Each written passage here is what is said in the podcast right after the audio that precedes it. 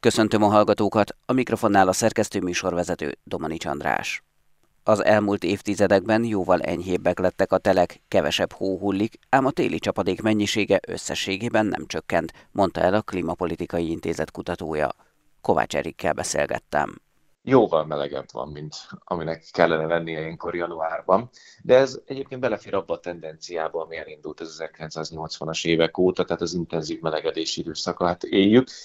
Ha belegondolunk, hogy az 1991-2020 közötti időszak az azt megelőző 30 évhez képest 0,78 Celsius fokkal magasabb télen, mint az azt megelőző 30 évben. A január pedig extrém módon emelkedett, közel 2 fokkal melegebb volt a mostani klímanormában kettő fokkal melegebb, mint az azt megelező 30 évben. Tehát ez teljesen belefér abba a tendenciába, amit már a kutatók, illetve a tudósok már az elmúlt 20-30 évben próbálnak kommunikálni, hogy fel kell készülni az éghajlatváltozás miatt az ilyen szélsőségekre. Ez azt jelenti a gyakorlatban, hogy eltolódnak az évszakok, vagy azt, hogy gyakorlatilag haladunk a felé, hogy két évszak legyen?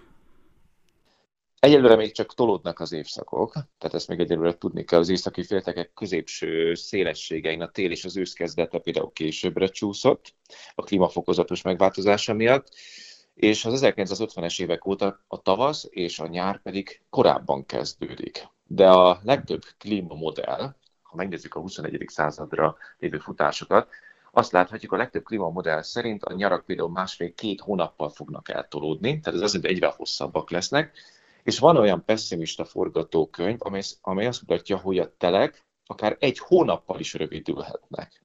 Tehát ez egy nagyon komoly változást fog jelenteni, és még a legkevésbé pessimista forgatókönyv is azt mutatja, hogy a telek legalább két-három héttel rövidebbek lesznek a következő évtizedektől, mint azt korábban megszoktuk. Éppen esett az eső, de összességében valahogy mégis úgy érezzük, hogy kevesebb a csapadék. Havat például nagyon régen láttunk. Ez megint csak ilyen szubjektív megítélés, vagy az adatok is alátámasztják?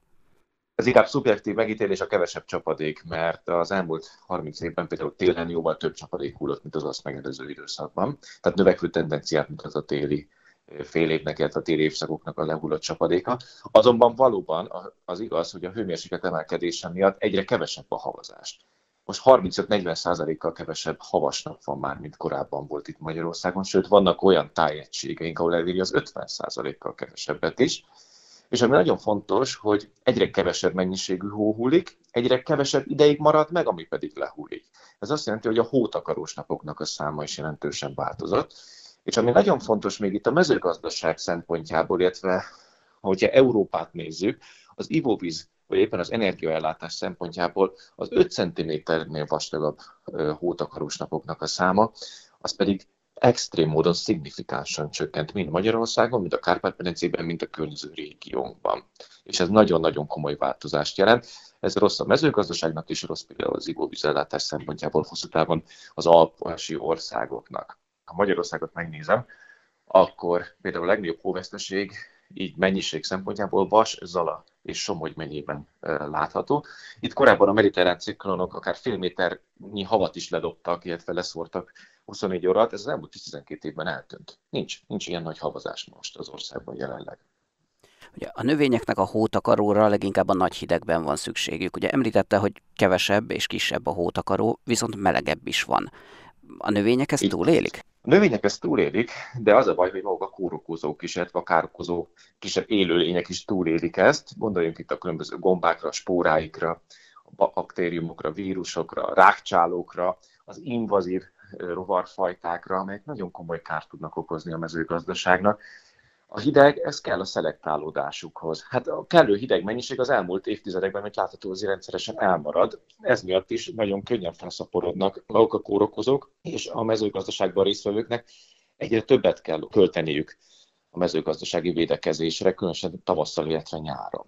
És ami nagyon fontos még, hogy a hútakaró az azért is kell a növényeknek, mert ugye a gyökérzet a legtöbb növénynek a gyökere nem pihen télen, hanem ugyanúgy növekszik vertikálisan és horizontálisan is, és mindig kell hozzá megfelelő csapadékmennyiség. És hogyha nem, el, nem lassú beszivárgású maga a talajba a víz, amikor ugye a hó elolvad, akkor a mélyebb rétegekben nem jut el, különösen az idős növényeknek a, a gyökér részeihez nem jut el maga a megfelelő nedvesség, ezt láthatjuk idén nyáron is, illetve az elmúlt két évben, és ez viszont komoly problémákat tud okozni, főleg nyáron, illetve nyaranta a mezőgazdaságban. Az okozhat-e problémát, hogy például most januárban is napokon keresztül 10 fok körül volt a nappali hőmérséklet? A növények egy része azt hiszi, hogy tavasz van. Igen, lehet látni, hogy nagyon sok növény elkezdődött a rügyeknek a túlzadása. Sőt, én láttam egyébként olyan gyümölcsfát, ahol meg volt a rügy kipattanás. Ez egy óriási probléma, mert hogyha jön rá egy, csak egy nagyon szerint fagy, teljesen is fagyhat maga a fa egyébként, és idén akkor nem fogja az gyümölcsöt adni. Hát a másik fontos dolog, hogy az olyan veszélyes rovarfajták, mint például a különböző kullancsok, illetve a szúnyogok sem pihennek, tehát teljesen aktívak és ugyanúgy fertőzőképesek, ilyenkor télen is. Megváltozik az éghajlatváltozás miatt a növényzet, illetve az állatok faj összetétele egy adott területen, mondjuk Magyarországon? Megváltozhat, megváltozhat, igen, de ahhoz jóval jelentősebb változásokra van szükség, mint ez, de már egyébként most is láthatók például, hogy a magasabb térszíneken, és itt különösen az alpokra gondolok, hogy csak emlékszem a kelet alpokban, akkor ott látható, hogy a biológiai sokféleség elkezdett átalakulni. Illetve, hogyha Magyarországot nézem, akkor pedig azt is láthatjuk, hogy olyan trópusi, szubtrópusi fajták is megélnek már, illetve túlélnek télen, amelyek néhány évtizeddel ezelőtt lehetetlen volt. Ilyenek például a különböző tigrusszonyogok, a bozótszonyogok, a különböző kullancsfajták, a poloskafélék, de az egyéb pók, illetve rákcsálófélék, amelyek például a mediterrán térségben élnek, nagyon jól áttelelnek nálunk most már itt télen is. Most még nincs gond az enyhe időjárással. A Debreceni Egyetem Kertészettudományi Intézetének vezetője szerint azonban egy-két héten belül meg kellene érkeznie a kemény télnek ahhoz, hogy később ne szenvedjenek kárt a gyümölcsfák. Apáti Ferenc szerint azonban akkor kerülhetnénk el a komolyabb bajt, ha márciusban se lennének jelentősebb lehűlések. A Fluidweb Magyar Zöldség és Gyümölcs Szakmaközi Szervezet és Terméktanács elnökét Tatát Ime kérdezte. Az, hogy a tél ennyire enyhe, nem normális, de azt kell mondjam, hogy a mi klímánk alatt egyre inkább megszokott. Gyakorlatilag az utóbbi tíz évből hat vagy hét tél így telt, Alapvetően a gyümölcsfák életére ez az időjárás most még különösebb káros hatással nincs, ugyanis a gyümölcsfák ilyenkor gyümölcsfajtól függetlenül az úgynevezett téli ményugalmi állapotban vannak. Ezek a magas hőmérsékletek sem tudják kimozdítani őket ebből. A probléma igazából majd január második felében, január végén fog kezdődni, ugyanis akkor már a rövidebb hidegigényű gyümölcsfajok, mint a kajszibarack és az ősziparack kilépnek a ményugalmi állapotban, állapotból, majd február folyamán a többi gyümölcsfa is elhagyja a mély állapotát. Fák vegetációja, életműködése elindul, a rügyek megduzzadnak, megpattannak, onnantól kezdve a fagyérzékenységük rohamosan növekszik, és általában előfordul az is, hogy egy nagyon enyhe telet egy nagyon korai virágzás követ, vagyis a márciusi, áprilisi virágzáskori fagyok kockázata,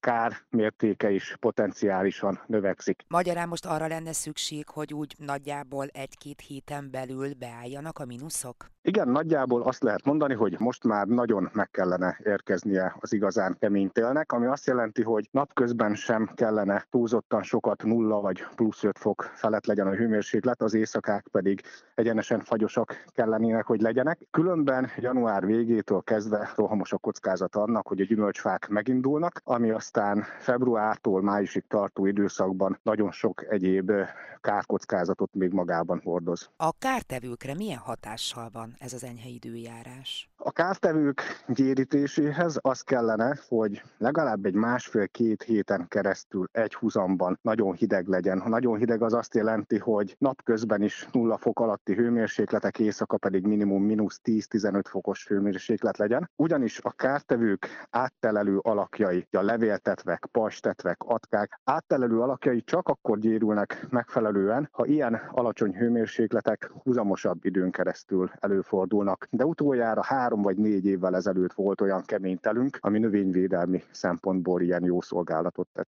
Abban sem lehet ilyenkor bízni, hogy egy pluszos időszak után a hirtelen mínuszok fokozottabban gyérítik a kártevőket? A kártevők ilyenkor ugyanúgy, mint a gyümölcsfák egy nyugalmi állapotban vannak, és egy januári enyhébb idő sem mozdítja ki őket. Inkább annak nagy a valószínűsége, hogy ha a február is enyhe, majd február végén, netán márciusban beköszönt egy nagyon-nagyon hideg, akkor a kártevők is megsínylik, mert elindul az életműködésük, és úgy éri őket nyugalmi állapoton kívül egy nagyon erős lehűlés. De azt hangsúlyozni kell, hogy ez sajnos a gyümölcsfáknak sem jó. Ilyen volt emlékeim szerint 2018, és az akkor a kajci és az őszi barack virágok 90%-át elpusztította, sőt, még a fajtúrügyek jelentős részét is, tehát egyes fák ki sem hajtottak, vagy csak nagyon vontatva hajtottak ki a tavasz folyamán, olyan súlyos kár érte őket március elején.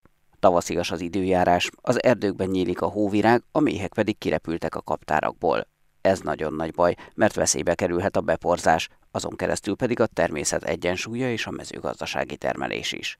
Herceg Zsolt összefoglalója. A méhek 8-10 Celsius fok alatt fürtöket alkotnak a kaptárban, és egymást melengetve vészelik át a telet. Most viszont azt hiszik, hogy tavasz van, ezért kirepülnek, mondta az Inforádióban Tamási Gábor agrármérnök, méhész, az időkép munkatársa. Készülnének ilyenkor már a fiasításra, a szaporodásra, és elindul bennük ez a biológiai óra is. Az atkák sokkal-sokkal korábban támadják a családokat, sokkal jobban legyengülnek a családok, előbb elpusztulhatnak. Itt a Kárpedvencében igenis szükség van a hosszú erős térre, mert csak mondok egy példát, katicabogár, poloska, tetvek, ezekből sokkal kevesebb lenne, lenne igazi tél. Tehát tudom, hogy ilyenkor sokan örülnek fűtési szempontból természetesen igen, hogy most enyhébb a tél, de ilyen szempontból ez meg nagyon rossz. A természet nem erre van berendezkedve, a biológiai ciklus itt megkívánna a hideget, és kevesebb terméshozammal számolhatunk fák esetében, növények esetében, sokkal nagyobb erőfeszítés a gazdáknak, az államnak a támogatása, de ennek nagyon-nagyon komoly gazdasági következményei is vannak.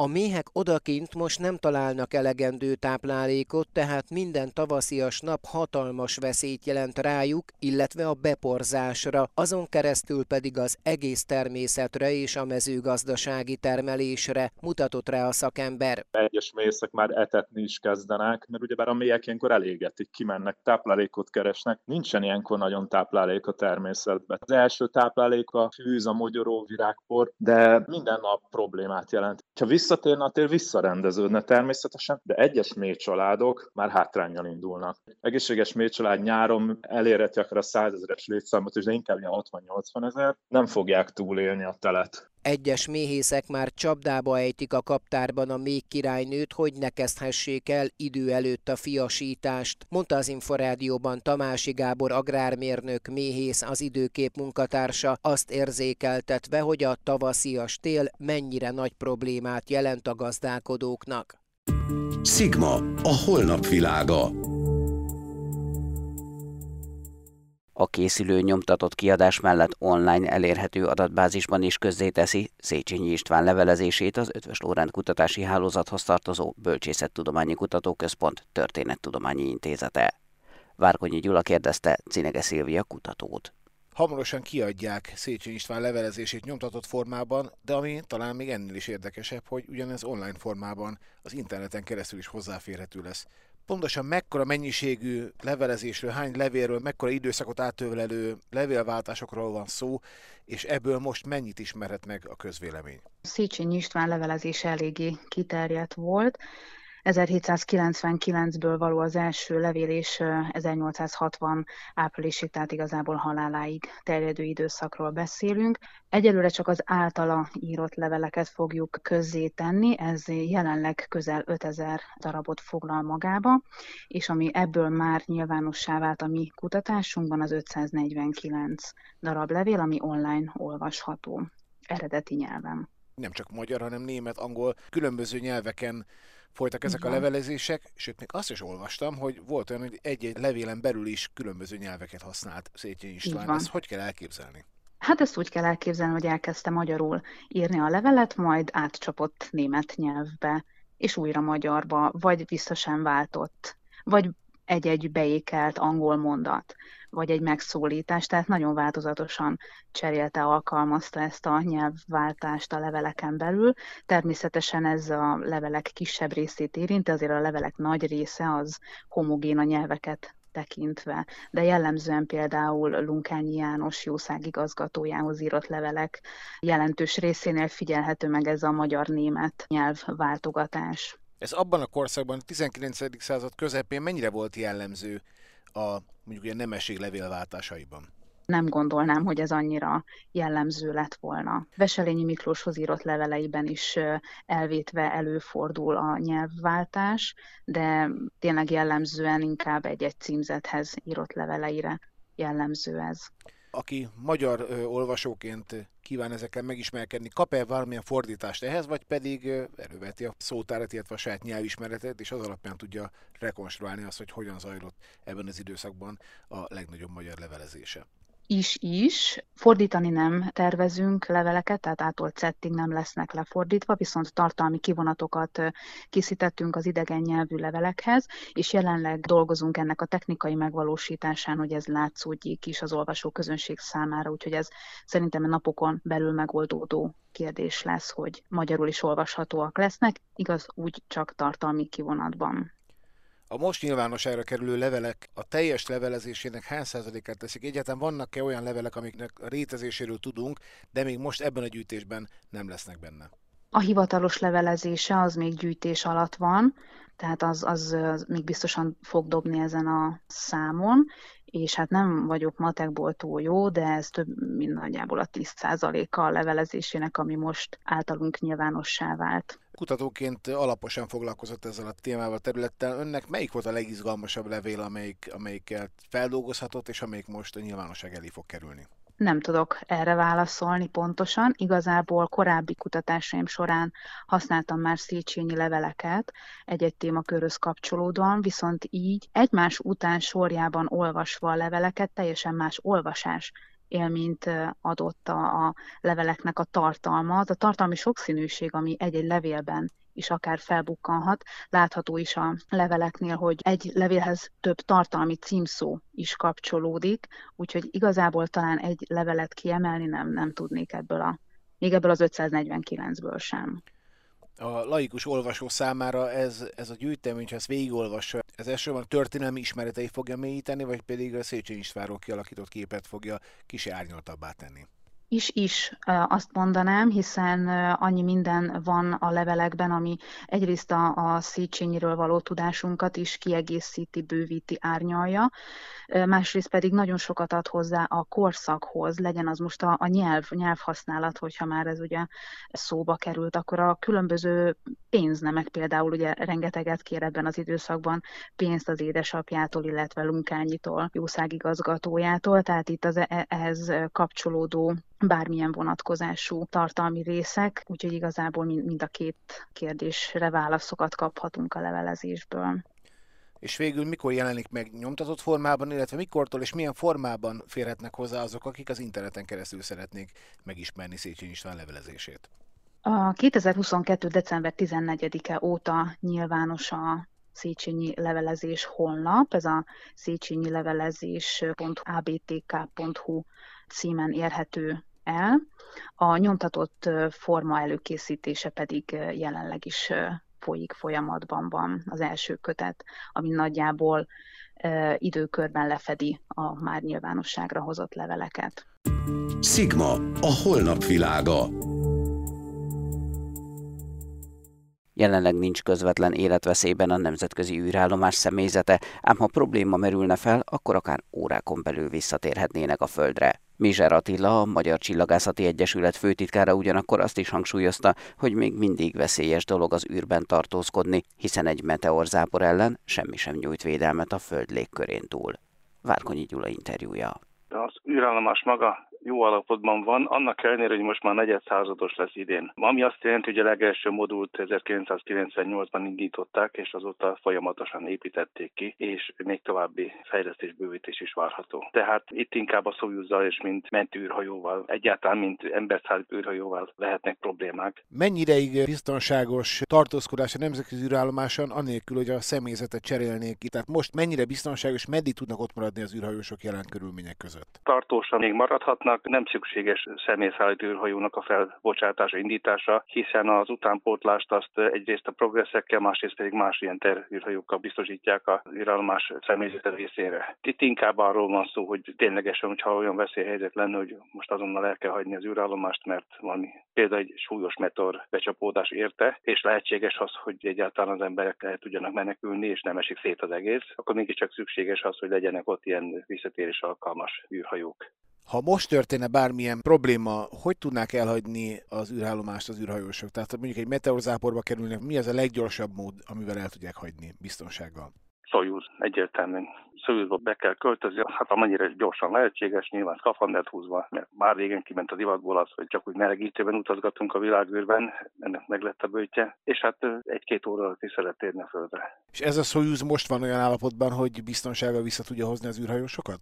Ezt én nem tudom megmondani, de hogyha vízhelyzet van, akkor azzal kell menni, ami van. Milyen veszélyek fenyegetik egyébként? Ugye most mikrometeor záporról hallottunk. Úgy tudom, hogy ennek az űrállomásnak nagyon vékony a fala. Ez mit jelent? Milyen közvetlen veszélyek fenyegetik? Mitől nem biztonságos még mindig, és mitől kísérleti ez még mindig a mai napig? Én semmiképpen sem nevezném biztonságosnak, abban a tekintetben, hogy nyilván egy jelentősebb méretű meteor testnek a becsapódása ellen egyszerűen nincsen orvosság, nem lehet kivédeni. Itt kozmikus sebességgel érkező lövedékekről van szó. Ezeknek hatalmas a becsapódási energiájuk, úgyhogy védekezési lehetőség az nincs. Itt a föld felszínén a földi légkör ezektől teljes egészében megvéd minket. Itt egy mikrometeorit nem okozhat kárt semmiféle formában a föld felszíni, vagy akár még a magasabban repülő, repülőgépeknek az esetében sem, de a világűrben nincsen semmifajta ilyen szempontból ilyenfajta védő réteg. Tehát egyébként az a csoda, hogy igazi nagy becsapódása évtizedek során nem történt embereket szállító űreszközök esetében, mert valóban bizonyos méret fölött nem lehet kivédeni a bajt. A nemzeti űrállomás, ön is említette, már 25 éve érkezett meg az első egység, amiből aztán felépült ez a hatalmas komplexum. Mi lehet ennek a jövője? Már egyre többször hallani, hogy hamarosan nyugdíjba vonul, mint a MIR űrállomás. Tudunk-e már arról, hogy bármilyen következő